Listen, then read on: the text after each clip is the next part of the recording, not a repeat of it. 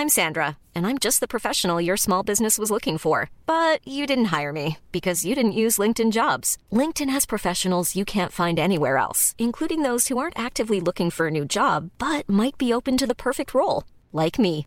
In a given month, over 70% of LinkedIn users don't visit other leading job sites. So if you're not looking on LinkedIn, you'll miss out on great candidates like Sandra. Start hiring professionals like a professional. Post your free job on linkedin.com/people today.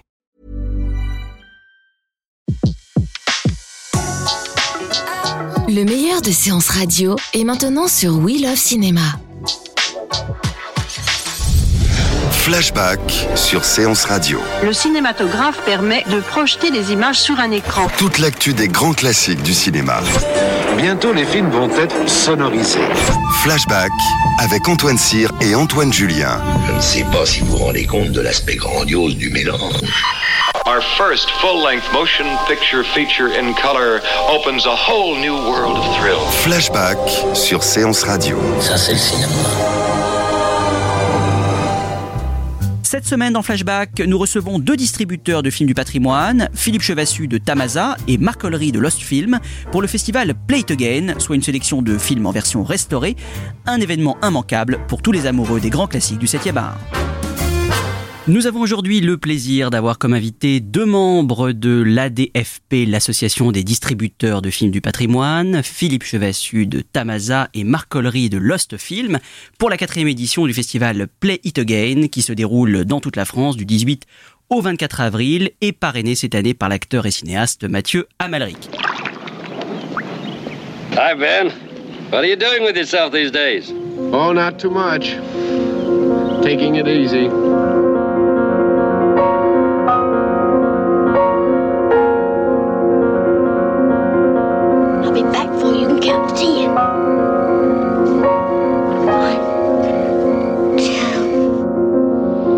Unzip my dress?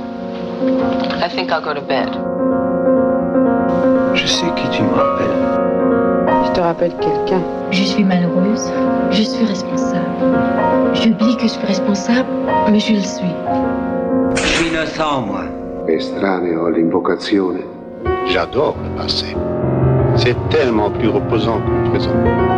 Et tellement plus sûr que l'avenir.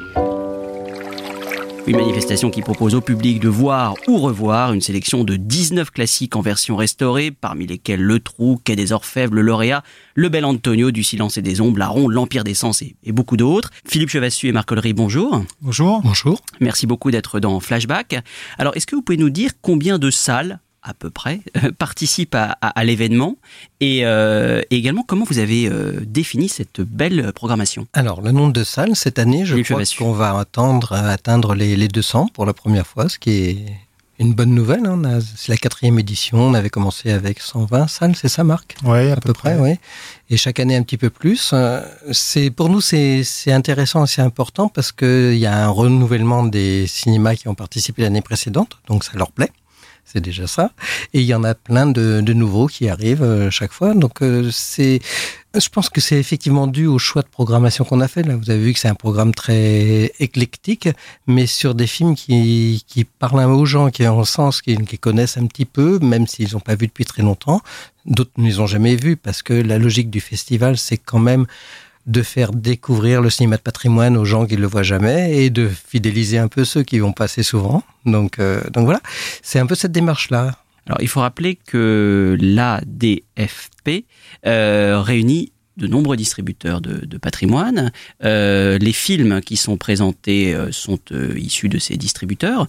Donc là, j'en reviens, je m'adresse là à Marc. Cette belle programmation, comment vous avez dû bien faire une sélection? Bah, on choisit un petit peu tous ensemble, c'est-à-dire qu'on est tous des membres actifs et force de proposition pour chaque année euh, proposer des films, mais aussi des animations et faire en sorte que justement de plus en plus de gens aient envie de, programmer nos films et surtout de venir les voir parce que c'est ce qui nous réunit tous au sein de la DFP, c'est ce même désir, cette même passion de, de proposer des films classiques, alors on dit de patrimoine euh, euh, ou de répertoire, mais pour tout le monde, ce sont voilà des films qu'on a envie de voir ou revoir ou de découvrir, parce que c'est vrai que on en parlait encore tout à l'heure, Le Bel Antonio est sorti la semaine dernière. Moi, c'est un film que j'ai jamais vu, et c'est vrai que quand je vois la sélection, on est tous un petit peu cinéphiles, Alors, il y a des réalisateurs qu'on aime, qu'on suit, on devient cinéphile parce qu'on aime une actrice, un acteur. Et puis, il y a toujours des films qu'on rate et ou à, côté desquels on est passé à travers, ou des cinéphilies un petit peu plus euh, difficiles qui sont pas exposées. C'est vrai que chaque distributeur a un petit peu sa spécificité. Alors, on fait ça toute l'année.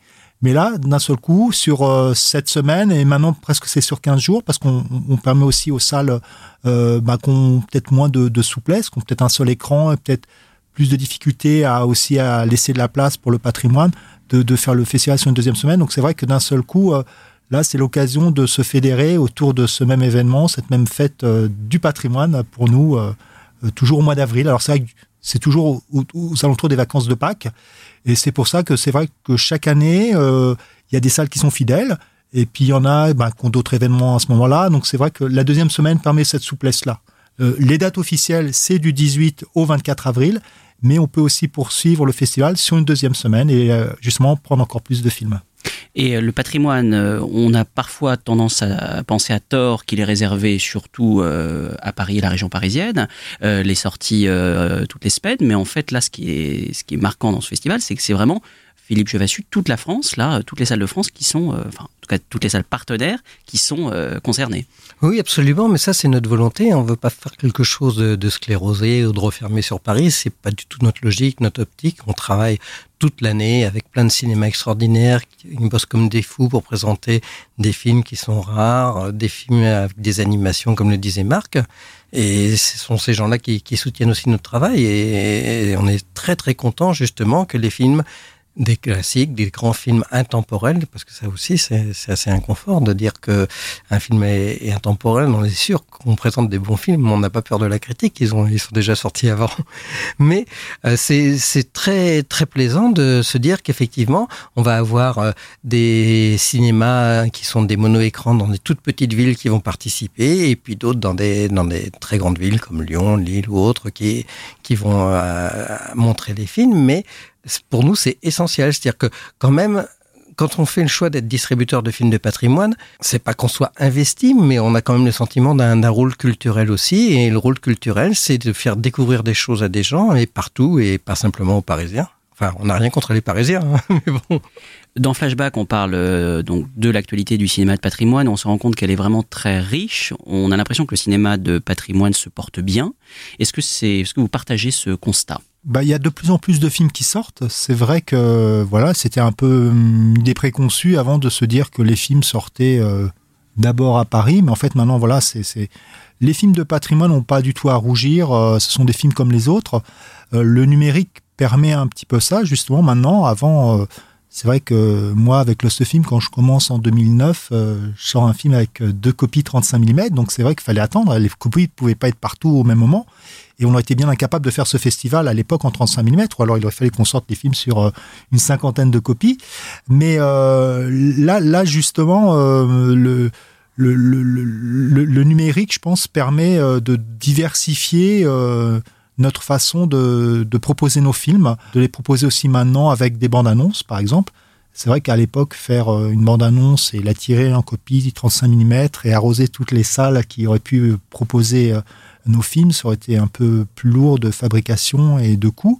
Et là, maintenant, le numérique permet ça. Le numérique permet aussi que de faire circuler un peu plus facilement, les, même au sein des, des, régions, hein, parce que toute l'année, euh, il y a des associations euh, par région, par département, bah, qui, qui ont gardé euh, cette envie de patrimoine, qui ont une case, qui ont des cycles.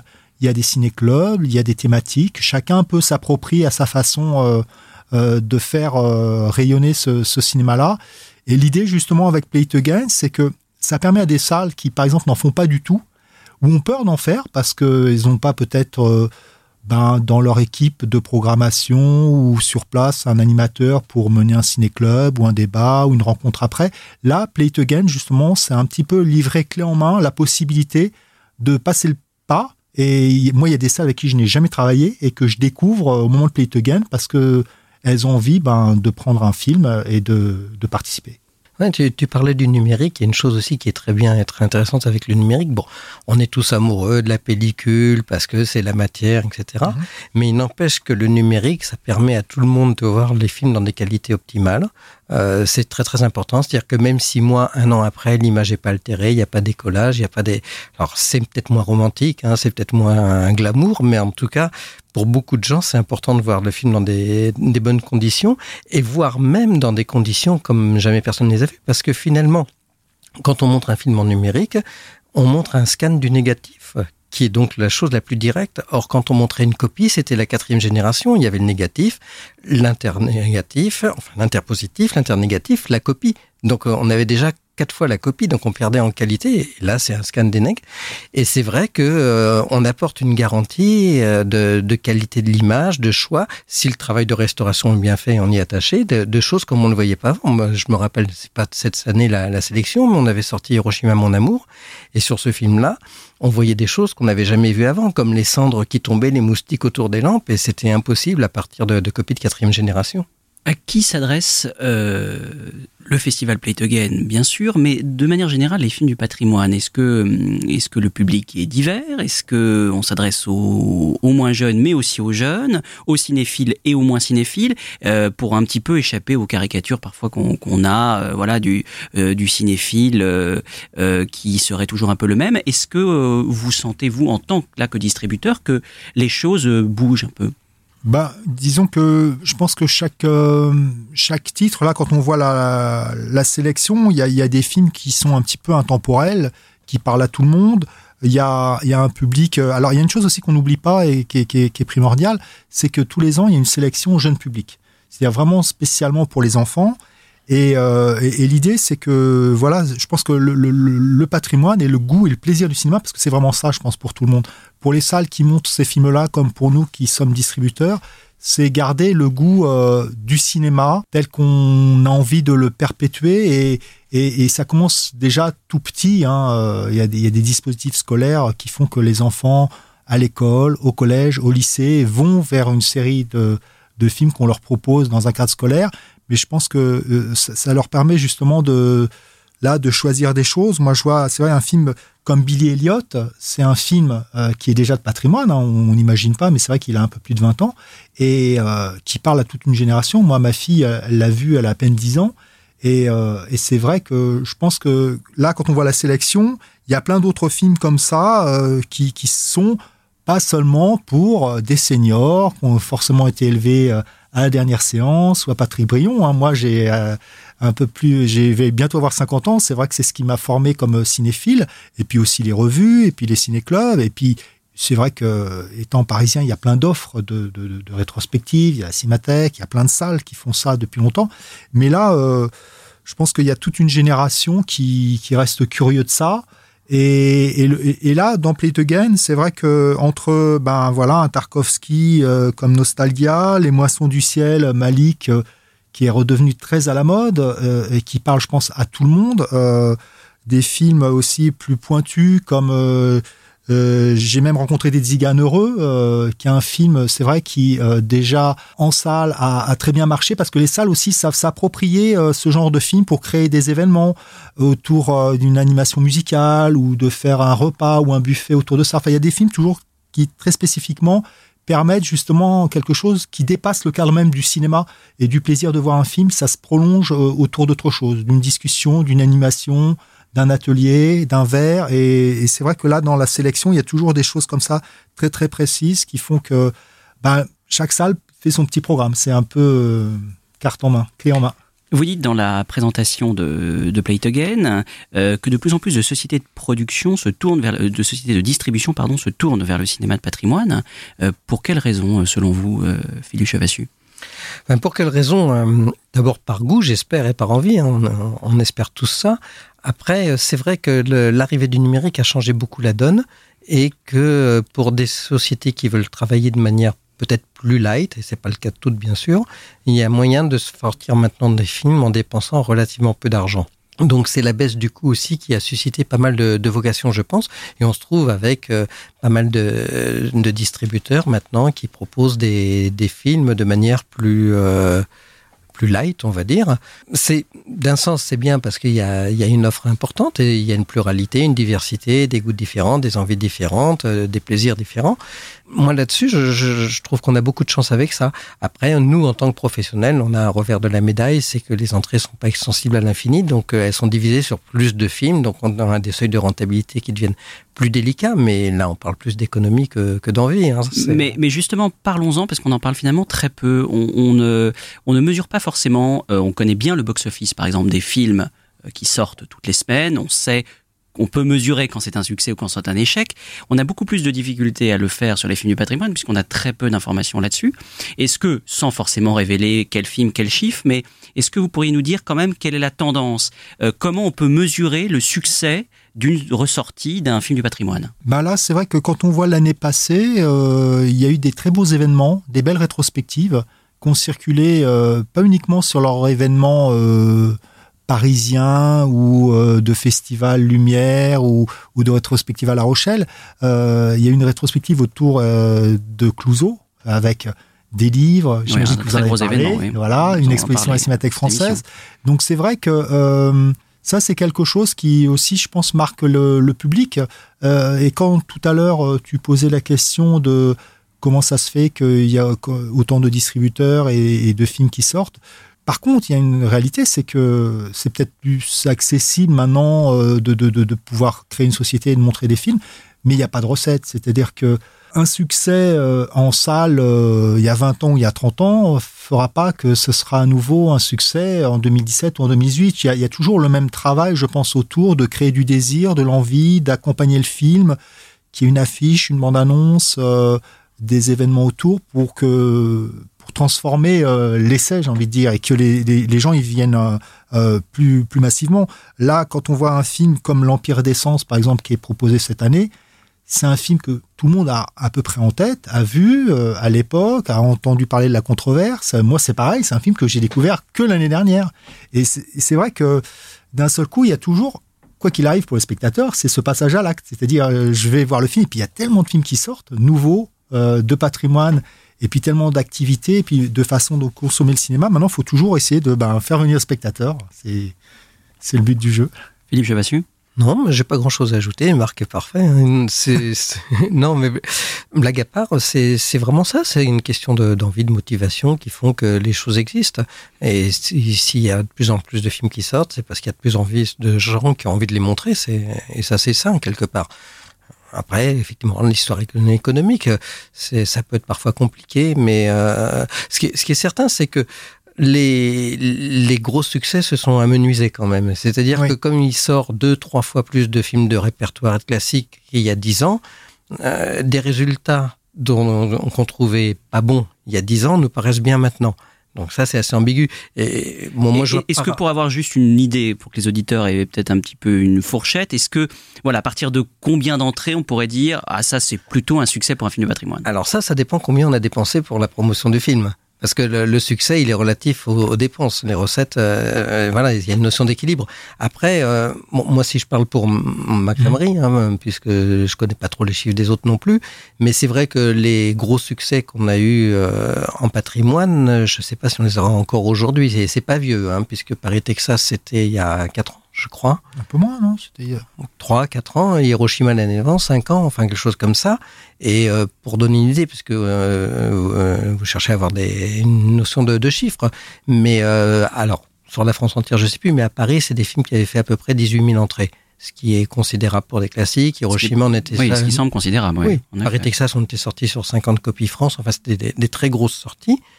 Euh, je pense qu'on sortirait les mêmes films aujourd'hui, on ferait la moitié d'entrée. Je sais pas ce que tu en penses, Marc, mais euh, il y a cette espèce de, saturation et, c'est le revers de la médaille de la diversité. Donc, on peut pas se plaindre de la diversité. Après, euh, on a tous, on est quand même des entreprises commerciales, qu'on le veuille ou pas, culturelles, mais aussi commerciales. On a des nécessités d'équilibre. Donc, c'est quelque chose d'un petit peu, c'est un peu sur le fil. Mais voilà, mais on continue à vivre et puis à faire ce qu'on aime. Hein. C'est pas un problème. En tant que distributeur, vous avez force, enfin forcément, vous allez peut-être me contredire, mais une ligne éditoriale. Euh, Philippe Chevassu euh, chez Tamasa, vous voilà, vous distribuez quand même pas mal de films de patrimoine. C'est un avec un rythme assez soutenu, des films très divers. Euh, Marc, vous faites des choix aussi euh, qui sont aussi très très divers. Euh, vous répondez au coup de cœur. Vous, vous avez une ligne. Comment ça comment ça comment ça vous choisissez les films, vos films ben alors moi ma société s'appelle Lost Film. Alors des fois ils sont vraiment perdus euh, et puis des fois moins que ça. Non, moi l'envie de Lost Film c'était vraiment de de montrer des films qu'on n'avait peut-être pas l'habitude de voir ou peut-être qui n'avaient pas retrouvé le chemin des salles depuis un moment. Euh, c'est pas une vocation absolue, hein, c'est-à-dire je, je, mais c'est vrai que j'avais commencé avec un film de William Wyler qui s'appelait La Rumeur et justement du silence et des ombres que j'avais sorti en 2010 une première fois en 35 mm, que j'ai re-ressorti l'année dernière. C'est pour ça qu'il est dans la sélection de cette année. Et c'est vrai qu'un film comme Du silence et des ombres, bah, bizarrement, c'est devenu un classique. Mais je pense que c'est devenu un classique à cause du travail que j'ai pu faire. Parce qu'au moment où je sortais le film, Robert Mulligan, on connaissait un petit peu, on connaissait l'autre, on connaissait Un été 42, qui sont ses gros succès. Euh, on connaissait aussi Grégory Peck qui joue dedans, mais je pense que voilà, ça s'arrêtait là. Par contre, aux États-Unis, c'est le roman comme le film, c'est des best-sellers et c'est un, roman qu'on fait lire aux enfants très tôt et tout le monde connaît euh, le personnage d'Atticus Finch à cause de Du silence et des ombres. Et c'est vrai que tous, à notre façon, on, on choisit des films, un, je pense qu'on aime, parce que plus jamais ce serait dur de de pas s'engager dans tous les sens financièrement et puis euh, avec passion sur la sortie d'un film si on ne l'aimait pas et puis après, euh, bah, il y a des classiques à voir et revoir et redécouvrir. Euh, je vois, moi, aussi dans la sélection cette année, on a un film comme Notre pain quotidien. De King Vidor, oui. Un film de King Vidor qui a plus de 70 ans, mais mm. qui est plus que jamais d'actualité. Mm. Je veux dire, on va fêter euh, mai 58, euh, mai 68, je me suis trompé, mai 68, et euh, on n'arrête pas de parler de l'Amérique, de Trump, de la crise, mais je veux dire, tout est déjà là dans ce film qui a plus de 70 ans.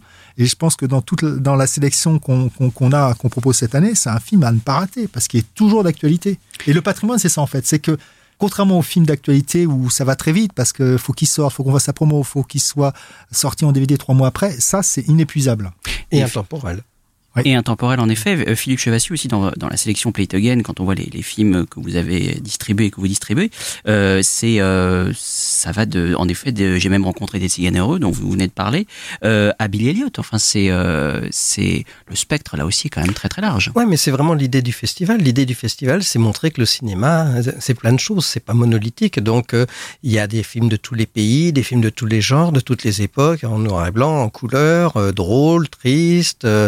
Euh, c'est ça, quoi. C'est le cinéma, c'est les arts, c'est la littérature aussi, d'ailleurs, c'est la, danse, la musique, mais euh, c'est un petit peu cette logique-là. Et le festival, ça s'ancre sur un principe de découverte et d'envie. Donc, si on veut donner envie, il faut que chacun puisse y trouver quelque chose qui l'intéresse. C'est normal. Mais ça donne surtout une idée que le patrimoine est finalement très proche de nous. Mais le patrimoine est proche, mais euh, Marc le disait, les films sont, sont extrêmement actuels. Tous les films qu'on distribue, on parlait tout à l'heure de ligne éditoriale. Moi, ma ligne éditoriale, c'est de dire, on choisit des films qui vont parler aux gens, leur poser des questions de manière ludique.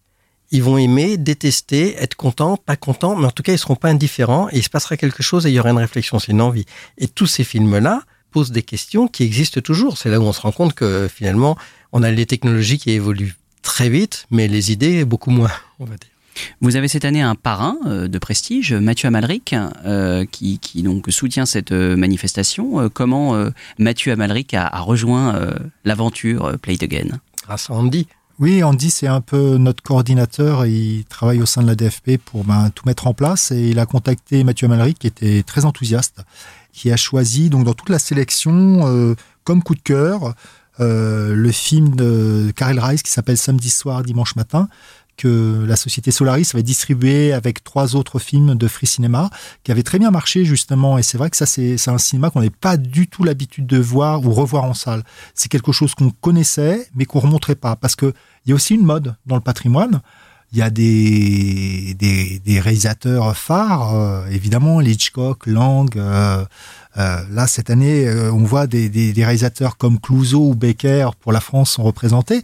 Et puis, on se rend compte qu'il y a des films comme Le Lauréat, euh, qui est aussi dans la sélection de cette année, bah, que on peut, on ne cesse pas de voir et revoir. C'est-à-dire qu'il y a des gens qui l'ont peut-être vu à la sortie, qui l'ont découvert euh, à l'époque à la télévision quand il y avait que trois chaînes, qui ont peut-être acheté la VHS. Et ben maintenant, voilà, il y a une copie restaurée 4K qui a été proposée aussi l'été dernier et qu'on peut revoir en salle.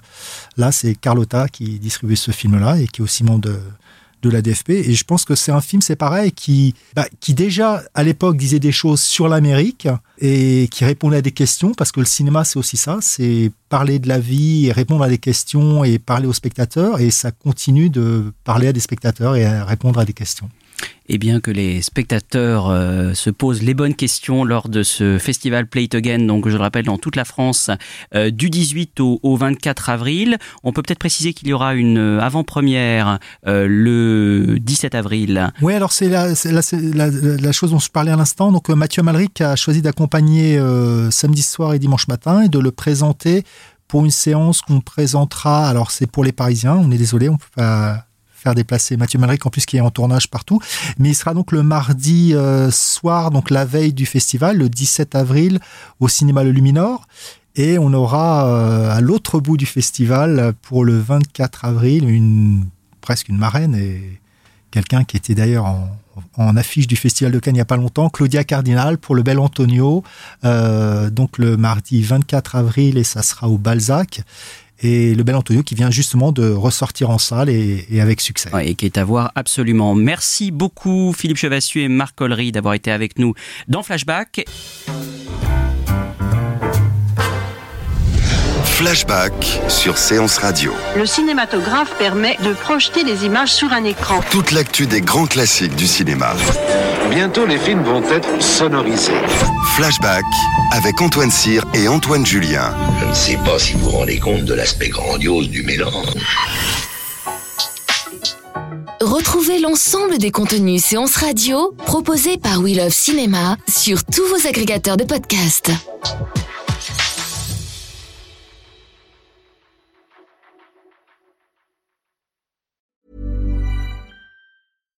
Here's a cool fact a crocodile can't stick out its tongue. Another cool fact you can get short term health insurance for a month or just under a year in some states. United Healthcare short term insurance plans are designed for people who are between jobs, coming off their parents' plan, or turning a side hustle into a full time gig. Underwritten by Golden Rule Insurance Company, they offer flexible, budget friendly coverage with access to a nationwide network of doctors and hospitals. Get more cool facts about United Healthcare short term plans at uh1.com.